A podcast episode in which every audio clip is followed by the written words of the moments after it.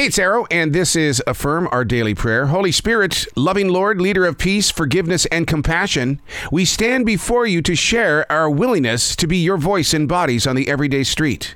As students, the mission is to allow your commands to be activators, to put into place the openness of your image, to belong to the words and wisdom created by your loving, godly heart and giving godly, almighty God way. There is so much mess in this modern world.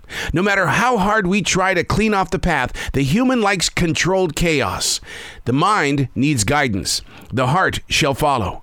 But in order to do that, Lord, there must be truth, trust, and faith in your vision and decisions. It starts with being ready to serve, to find the strength to accept the responsibility of blessed leadership. Sure, we'll always have questions, and we'll always have you. With you, Lord, we are not lost, and we are not in fear. We are grateful for your everyday presence.